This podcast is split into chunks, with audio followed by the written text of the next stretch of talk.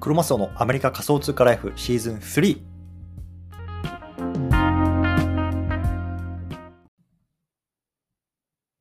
はい。ということで、毎日スペース今日も始めていきたいと思います。よろしくお願いします。2月の20日ですね。月曜日。もう2月も20日で1週間ほどでもう終わってしまいますね。早いですね。はい。ということで、今日も始めていきます。今日はね、ビットコイン NFT、新ウォレット、オーディナンスウォレットを作っていますかと、このね、テーマで話していきたいなと思います。で、まあね、あのー最近ビットコイン NFT っていうね、あのー単語をよく聞くかなと思うんですけども、まあ、実はね、僕もあんまり終えてなかったんですけれども、ちょっと、あの、週末少し時間があったので、これをちょっと追っていたので、今日はそのあたりの話っていうのを改めてしたいなと思いますのでね、興味がある方はぜひ聞いてみてください。ということで、始める前に簡単に自己紹介だけさせてください。で僕、今アメリカの方に住んでます。で、普段はね、会社員として働いてるんですけれども、その傍らね、まあ、SNS とか、ポッドキャストとか、あとはメルマガなんかを通じて、この NFT、Web3、AI の情報なんかをね、皆さんにお届けしてますので、興味がある方はぜひフォローしてみてください。というところで、今日はね、ビットコインの NFT を買えるし、新しいウォレットですね、オーディナルスウォレットっていうのがあるので、まあ、これをね、ちょっと紹介していきたいなと思います。で、元々のツイートはね、このゆうとさんっていう方の一番右ですね、今、あのゆうとさんおられてますけど、でも、いますけど、えっと、それをちょっと参考にしたいなと思うので、こちら見ていただくと、どうやって作るのかとかもね、あの書いてあるので、今日はそちらの方っていうのを、まあ、少し追っていきたいなと思います。うん。で、まあ、ちょっとね、あの、最初にこれ説明しちゃいます。で、最後の方ですね、えっと、今日なんでね、えっと、ゆうとさんのこのツイート紹介したのかとか、そのあたりの背景とかっていうのもね、少し話していきたいなと思いますので、興味がある方ぜひ聞いてみてくださいというところで、早速本題ですね。えっと、まずビットコインウォレット、ね、あのビットビットコイン NFT ですね。あの皆さんご存知でしょうか？これ多分ここ2週間ぐらいかな、結構で市場で賑わい始めた新しいあの、NFT ですね。うん。で、皆さんね、あの、N、ビットコインとかイーサとかね、いろいろご存知だと思うんですけど、今ね、NFT でほとんど取引されて、まあね、高額な値の、あの、価値がついてるものってイーサリアムベースなんですよ。うん。で、イーサリアムとビットコインって、まあ、いわゆるね、この仮想通貨の中でね、まあ、あの、二大巨頭の通貨として知られてますけれども、何が違うかっていうと、まあ、あの、一番大きな違いは、スマートコントラクトっていうところが実装されてるかされてないか、これがね、一番大きなものなんですよ。うん。で、イーサリアムっていうのはされている。うん、スマートコントラクトが実装されてる。で、ビットコインっていうのはスマートコントラクトがないんですね。うん。で、スマートコントラクトって何かっていうと、簡単に言うと、プログラムで、えっと、A っていう事象が起きたら、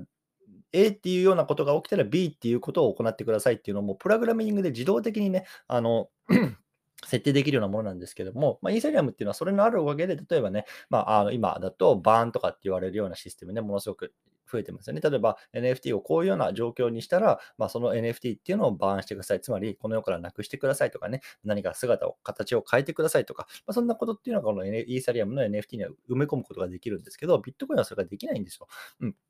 ただね、ここ数週、2週間ぐらいかな、まあ、新しくね、このビットコインに、まあ、新しいね、まあ、オーディナルスっていうね、なんだろうな、あのテクノロジーっていうのをね、使うことによって、まあ、あの NFT をこのビットコインのチェーン上にも作ることができるようになってきた。まあ、それがね、あの大きくフィーチャーされてるんですけれども、まあ、今回はそういうようなね、ビットコインの上にできた NFT っていうのを売買するための専用のウォレット、これがね、まあ出てきたので、このあたりっていうのをね、まあ、あの皆さんにご紹介したいなと思います。はい、ということで、えっ、と、今日はね、まあ、そもそもまビットコインの NFT ってどういうものなのかっていうところを簡単に紹介した後に、まこのオーディナルスのウォレットっていうところ、の、ま、概要っていうのをね、まあ、少し説明したいなと思います。うん。で、ま、ビットコインの NFT のね、えっと、まず特徴なんですけれども、まあ、一番大きいのはね、現状マーケットプレイスとかないんですよ。うん。皆さんね、まあ、今、あの、 OpenSea とか Blur とかね、いろんなマーケットプレイス、イーサリアムのチェーン上にはあり、あの、チェーンで扱えるやつありますけれども、あれがね、あの、ビットコインの NFT にはないんですよ。で、今どうやってね、このビットコインの NFT を取引してるかっていうと、OTC、OTC、 over the counter って言われますけれども、とにかく、人と人が個人間でやり取りしてるんですよ。例えばね、あの皆さんが、僕がね、あのビットコイン NFT 欲しいなと思って思った時に、こう皆さんが持ってるとするじゃないですか。そしたら僕がね、その皆さんに、あの、例えば連絡取るんですよ。ね、あなたの持ってるば〇〇ってやつ欲しいんだけど、つって。そしたらね、向こう、あの皆さんがね、あじゃあこれ0.5ビットコインならいいよとかね。そしたら僕が、うん、ちょっとそれ高いから0.3でどうかなとか、まあそんな風にね、あの、オーバーザカウントっていうのはもう簡単に、なんていうのかな、その、板取引とかって言いますけど、あの、そういうような感じで、なんだろうな、本当個人間のやり取りなんですね。まあ、つまりなんだろうな、あの、あんまりなんか信用性がないというか、あの、ブラックボックスなんですよね。なので、あの、そういうようなところが、まあ、現状の課題ではあるというような感じなんですよ。うん。で、あの、そこっていうのを、なんだろうな、えっと、解決する、まあ、解決するけど、ものすごくこれ新しいテクノロジーなので、まあ、その辺っていうのもこれから出てくるだろうなとは思うんですけれども、まず現状出てないといった中で、このオーディナンスウォレットっていうところが、まあ、そのあたりを打開しようというところで、確かに先週の木曜日とか水曜日とか、まあ、それぐらいに出てきた新しいウォレットなんですよね。うん。そう。で、これね、まあ、普通に今ね、えっと、メタマックスメタマスクとか持ってる人とは、まあ、あの、同じようにあの作ることができます。うん。あの、シードフレーズ、僕は確か12個かな ?12 個の単語だったと思います。12個の単語出てくるし、それをね、まあ、きちんとなくさないようにメモするだけで、まあ、簡単に作れて、で、自分の、えっと、そのウォレットのアドレスっていうのが出てくるというような感じで、おそらくね、ちょっと僕まだやってないんですけど、多分ここにビットコインが送れるようになる、送れるもうはずなのかな送れるのかなうん。あの、なんか、一応僕のウォレット上はなんかビットコインがゼロってなってたんで、多分これを送れるようになるはずです。なんで、ちょっと僕も後でやってみたいなと思うんですけど、なので、これから多分ね、まあ、あのビットコイン NFT を買いたいなと思う思ってる方は、まずね、この Ordinals Wallet ってやつをね、まあ、作ってみたらいいと思います。で、作り方はね、この上の方に、えっと、ゆうとさんの、えっと、ツイート載せてるので、そのあたり読んでいただくといいかなと思います。うん。そう。で、現状はね、えっと、どんな NFT コレクションがあるのかっていうのを、まあ、見たりとか、あの、売買の履歴の確認だけっていうのが行えますね。なので、まあ、ちょっとこれに多分これからは buy とか sell とかそういうようなボタンが出てきて、もうこのプラットフォーム上、えっと、ウォレット上で、ま、売買できるようになっていくのかなと思います。うん。なので、このあたりは本当にね、えっと、先週か、15日書いてるね、15日に出たばっかなので、まあ、ものすごく新しいウォレットなんですけれども、まあね、もしかしたらこれからあの普及するかもしれないし、触っておけばいいかなと思います。うん。で、あの、この界隈ね、あの、皆さんもご存知だと思うんですけども、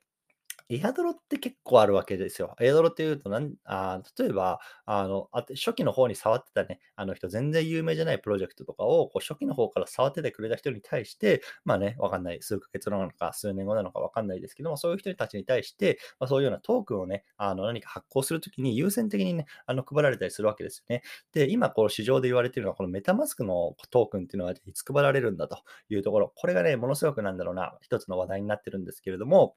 まあ、多分それと同じようにね、このオーディナンスウォレットもどっかのタイミングでトークン発行するかもしれないですよね。うん、で、そういった時に、例えばもうね、この発売、発売というか、ローンチ1週間でウォレットを作ってる人にはこれだけとか、もう最初の初期の初期のユーザーに対しては、あの優遇があるかもしれないじゃないですか。で、このクリプトのマーケットって割とそういうところで そういうので成り立ってるようなところもあるんで、まあ、僕はもうこれ作っていてもなんか損はないかなって個人的には思ってます。うん、なので僕はもうあの週末にサクッと作って、今何もしてないですけど、まあ、作っておきました。うん、なので、まあ、ちょっとね、ビットコイン NFT 僕まだ買ったことないんで、あの買ってみたいなとも思ってるんですけど、とりあえずね、まあ、そんなあのウォレットを作っておい、ね、あの準備だけはしておいてもいいのかなと思います。うん。まあ、そんな感じですね。で、まあ、あの、すでにね、えっと、オープンシーとかでビットコインの NFT とかってね、見ることできる、あ一部見ることができると思って、もう買ってる人もいるんですけど、これ何なのかっていうと、えっと、イーサリアム上の、えっと、NFT ですよね。あれを例えば、えっと、例えばバーンとかをして、こうビットコイン上にいわゆるレプリカみたいな形で、まあ、持ってくることができて、それはね、オープン市場で売ることができるんですよ。で、確か先日出てたニュースで、誰かね、BAYC のあの2000万ぐらいかな、するやつっていうのをもうすでにバーンさせて、このビットコイン上にあの移しちゃったっていう人がいましたね。で、それはあの BAYC だから UA の運営から公式に、もう自分たちのコレクションっていうのは、こうイーサリアム上で動いてるものをもう生徒すると。で、ビットコイン上、他のチェーン上のものはなんか違うよ。いくらね、あの元のやつがそれであっても、それをバーンしてとかっていうのは違うよとかっていうなんかコメント出てましたけど、まあ、とにかく、まあ、多分これからね、そうやって今ある高価なイーサリアムのものっていうのをバーンしてビットコインに移したりとか、なんかそんなようなことをするような人たちっていうのも出てくるのかななんて思いながら見てますけれども、うん。まあ、あの、本当ここ2週間ぐらいですよね、このビットコイン NFT って結構ホットな話題で、ね、結構、あの、目にするようになってて、僕も全然見たことなかった、あの、触ってなかったんですけど、まあ、今日はね、ちょっとそういうような話をしてみました。うん、なので、えっとね、いくつかまた出てるらしいんですよ、このウォレットっていうのも。で、一番多分ね、なんだろうな、有名なのはこのオーディナルスウォレットってやつなのかな。でも多分これ、今、もうすでに2、3個出てて、僕もなんかそれ、えっと、ちょっと情報だけしか見てなくて、僕は1つしか作ってないんですけど、うん、あの、もしね、興味がある方、調べてみていいともい見てもいいと思います。うん、ビットコイン NFT ウォレットとかでね、多分 Twitter 検索するといくつか出てくると思いますね。うん。はい、っていうような感じなので、まあね、ちょっと、あの、もし興味がある方、ぜひこれ見てみてください。はい。なんか、質問とかコメントあれば、コメント欄いただけま、あの、書いていただいて大丈夫ですけど、いかがでしょうか？ちょっともらってるね、1個。あ、山黒ちゃん、ありがとうございます。ゆうとさんのツイートでウォレット作れました。どうもありがとうございます。というところで、うん、僕もね、あの、ゆうとさんのこのツイートを元に作りましたよ。めちゃめちゃ簡単でした。ありがとうございます。はい。他なんかコメントとかありますか？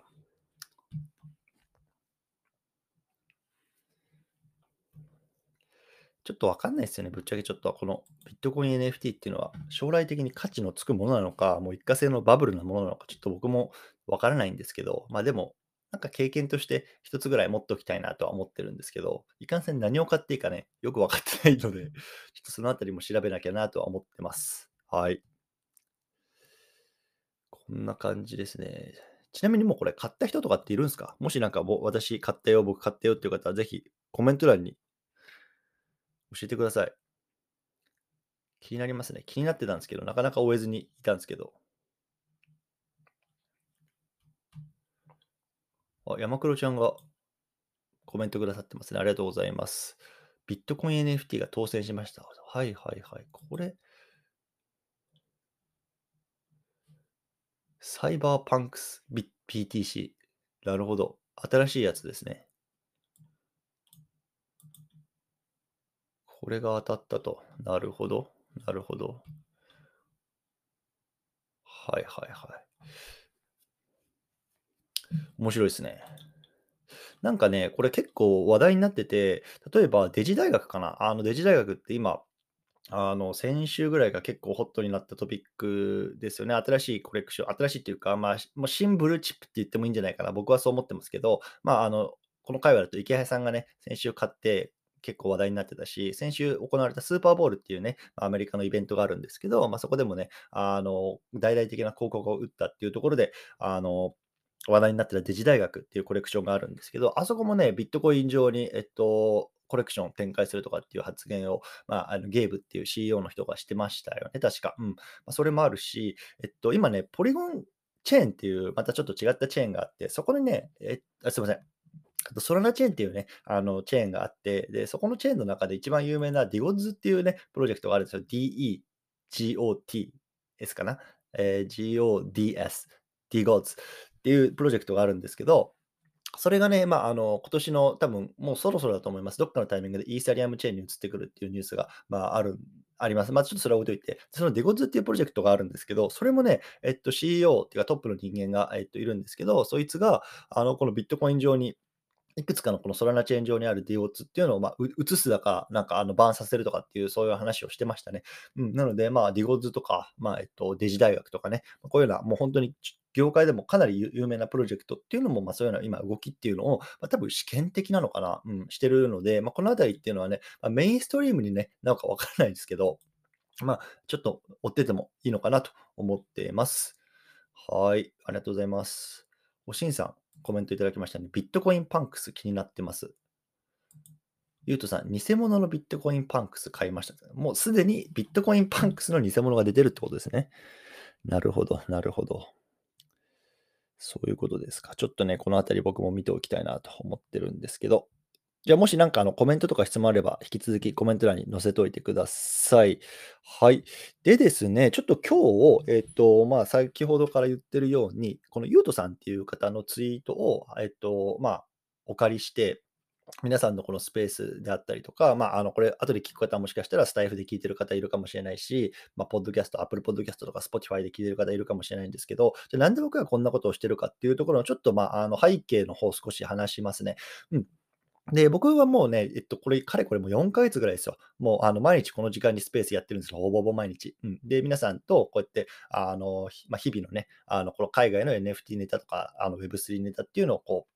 スペース上で生配信していて、まあ、それをね、ポッドキャストとかスタイフとかそういうのところにも載せてるんですけれども、もともとはね、まあ、僕自身がこう毎日連続ツイートをしていたっていうこともあって、まあ、基本的にはその前の日に連続ツイートした内容っていうのをね、こう皆さんの方にスペースであの、お届けするようにしてたんですよ。うん。で、まあ、あの、それが、まあ、2週間ぐらい前まで、まあ、ずっとやってました。で、最近はね、えっと、僕自身があんまりこう連続ツイートをしてないっていうところがあって、まあ、なかなかね、なんだろうな、深い内容の、えっと、NFT 情報、Web3 情報っていうのをこのスペースでは届けてあんまりなかったんですよね。うん。で、なので、まあ、あの、この日々あるニュースとか、僕がツイートした内容っていうところの、なんか深掘りみたいな形で、まあ、ちょっとこの2週間ぐらいはスペースをしてました。うん。で、あの、一方で、まあ、あの、僕が小さなコミュニティを今やってるんですよ。で、それがコミュニティが何なのかっていうと、まあ、その今 NFT とか Web3 とかね、まあ、そういうような界隈でこう Twitter を伸ばすためにはね、どうすればいいかっていうようなところのすごい小さなコミュニティをやってます。うん、で、もう今完全にクローズにしちゃってるので、まあ、新しく入ってくる方っていうのは受け付けてないんですけど、今20名ぐらい、20名、20名、5名ぐらいかの方がいて、まあ、そこでね、毎日なんだろうな、あの、こういうようなツイートしましたとか、これちょっと添削してくださいとか、まあ、こんなネタありますよとか、そんなところを、まあ、あのみんなでワイワイやってるようなグループになるんですけど、まあ、そんなことやってます。うん。で、まあ、今回は、えっと、このゆうとさんは実は、まあ、僕のそのコミュニティのメンバーのうちの一人なんですよね。で、まあ、あの、僕が今回行おうとしてるのは、このメンバーが毎日、やっぱり連続ツイート頑張ってるし、僕もあの毎日連続ツイートしてやってやってたから分かるんですけど、もうめちゃめちゃやっぱりしんどいっていうか、あの、このネタ探してきてさ、あの調べて、で構成考えてツイートしてって、やっぱすごく労力のかかることなんですよね。なんで、まあ、ちょっと皆さん、メンバーの皆さんの頑張りっていうのを僕の方でもこのスペースとか、まあ、あの音声に載せて紹介できたらなと思って、まあ、始めました。うん、なので、まあ、これから多分、ちょっとどれぐらい続けるかわかんないですけど、まあ、今日以降、少し僕がこう発信する内容っていうのは、まあ、僕のこのコミュニティのメンバーの皆さんが、もう本当にもうね、あの頑張って書いた、あの、スレッド、連続ツイートの内容っていうのをこう皆さんの方に紹介しようかなと思ってます。一日一つね。で、それはもう完全になんだろうな、僕のなんか独断と偏見で今日はちょっとこれにしようみたいな感じでこう選んでいくことになると思います。うん。なので、まあ本当になんか少しトレンドに乗ってるなとか、ちょっと僕も気になって調べ、深く調べてみたいなとか、そんなものっていうのを、まあ、僕の方でピックアップさせてもらって、皆さんの方にね、あの、なんだろうな、お伝えするような形になるかなと思います。うん。なので今日はちょっと、あの、このユートさんのビットコイン NFT の話題ですね。このあたりっていうのが僕自身がちょっと気になったので、まあ、ピックアップさせてもらいました。はい。で、まあちょっとこれ僕自身にとってもすごく学びになることがめちゃめちゃ多いんですよ。っていうのはやっぱり今までさ、僕がずっと一人で連続ツイートやってたわけですよね。うん。で、これ別に僕自身のなんだろうな、自分自身でやろうと思ってやってたし、全然それにはまあ苦しかったけど、苦しかったけどっていうのもあれですけど、まあもうなんかやめてえなと思った時期がまああったけど、まあとりあえず続けてたんですよね。うん、でも今はやっぱりその20名ぐらいのメンバーの方がまあ日夜そのやってるわけですよ。連続ツイート。でさ、こんな投稿しましたとかっつって、そこのコミュニティに投稿してくれたらさ、僕が全然なんだろうな、終えてない情報とか、今までだったらさ、やっぱ一日一つのね、あの、なんだろうな、情報っていうのをこうピックして、でそれをこう自分自身でまとめるっていうのはやっぱ精一杯なわけですよ。でも、このコミュニティ作ったりとかすると、もう1日で5個も6個もさ、そのなんか世界の、ね、トレンドニュースとかっていうのがそこに入ってくるし、それを連続ツイートしてくれてるからさ、僕自身そこで学べるわけですよね。そう、だからなんか、なんだろう、レバレッジが効いてるっていうか、そこになんかいるだけでいろんな情報を、なんだろう、僕自身が与えてもらってるような感覚なんですよね。そう。なんで、まあもう本当に、なんだろうな、うん、その情報っていうのをもさらに外に出していくっていう意味でも、まあ、僕自身のね、まあ、すごく小さな力ですけど、まあ、そうやって今回、こうやってゆうとさんの情報っていうのをさらに拡散できればいいかなと思ってやってますね。うん、で、まあ、あの本当幸いなことにね、多分このスペースとスタイフとポッドキャスト、僕、まあ、3つ同じ媒体、同じ内容っていうのを3つのね、媒体で毎日配信してるんですけど、多分ね、2、300人の方聞いてくれてるんですよ。多分統計データと見てると。うん。だからさ、まあ、あの、音声配信でそれが多いのか少ないのかってちょっと僕もよくわかんないけど、まあ、もちろんね、多分インフルエンサーとかスペースやったら1回でさ、うん千人とかって聞きに来るんだろうけど、全然僕はそんなね、レベル値もないし、多分2、300人本当に聞いてくださってるぐらいだと思うんですけど、でもその2、300人にさ、まあ、こうやってメンバーの方のね、あの、あの頑張ってる姿とか、そういうような有益な情報っていうのが伝わればいいかなと思って、僕はそういうふうに今回やらせてもらってます。うん、なので、まあ、本当にこれ聞いてるね、こうメンバーの方もいたら、ぜひね、どんどんどんどんあの僕の方にメンションとかして、これちょっと紹介してほしいですとかって言ってほしいし、うん、あのそんな風にして、ちょっと皆さんともコミュニケーションを取っていきたいなと思いますので、よろしくお願いいたします。はい。そんな感じですね。うん。で、まあ、あの、これ、どういう、今ちょっと新しいから取ってないんですけど、まあ、ちょっとこれからどうなるか分かんないです。一応もう3月末で、この黒コミュニティも、まあ、一応閉じる予定では今とこいるんですけど、ちょっとこれからどうなるか分からなくて、まあ、あの今入れないですけど、じゃあどうやどうやったら入れたのかっていうところは簡単に話しておくと、僕のプロフィール欄の固定ツイの方行っていただくと、あのメルマガ書いてるんですね。で、そのメルマガで、まあ、今この NFT を伸ばすにはどういうような、NFT 分野で Twitter 伸ばすにはどうすればいいかっていうところを、まあ、7日間かなの、まあ、プログラムみたいな形で、メルマガで紹介してるんですけど、そこの有料部分を購入してくださった方に、僕の方からあのちょっとコンタクトさせてもらって、こんなコミュニティやってますけど、いかがですかって言って、まあ、入ってきてもらった方々なんですね。なので、別に購入してくださった方はみんなが入ってなくて、別にもうぜ完全任意なんですよね。うん、もう本当やり、入ってきたい人は入ってきてくださいっていう いう感じで入ってきてもらってるんで、うん、まあ、そんな感じです。なので、まあ、ちょっともしこれ聞いてて、まあ、そこのコミュニティに入りたいなっていう方いるかもしれないですけど、今現状ちょっと取ってないんですね、新しい方。うん。あやっぱり僕自身が、もう自分自身のキャパが限られてるっていうのが分かってるから、ちょっとそんなね、30人、40人、50人っていうメンバーがいても、もう一人一人に対応しきれないので、まあ、ちょっと今、スモールコミュニティでやらせてもらってますっていう感じですね。はい。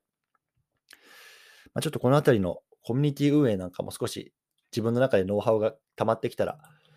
少し皆さんとも共有したいなと思いますけど、ちょっとまだそこまで手が回ってないっていうのがね、もう現状ですね。もう毎日ヒヒしてます。はい。こんな感じですね。他なんかコメントとかありますでしょうか？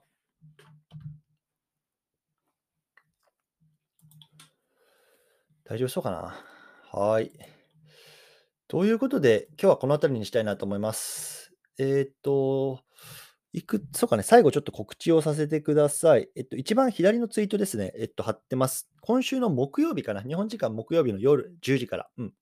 なんですけど、パルパルさんっていう方とね、えっと、対談スペースでまたやります。うん、で、まあ、あの、パルパルさんも最近、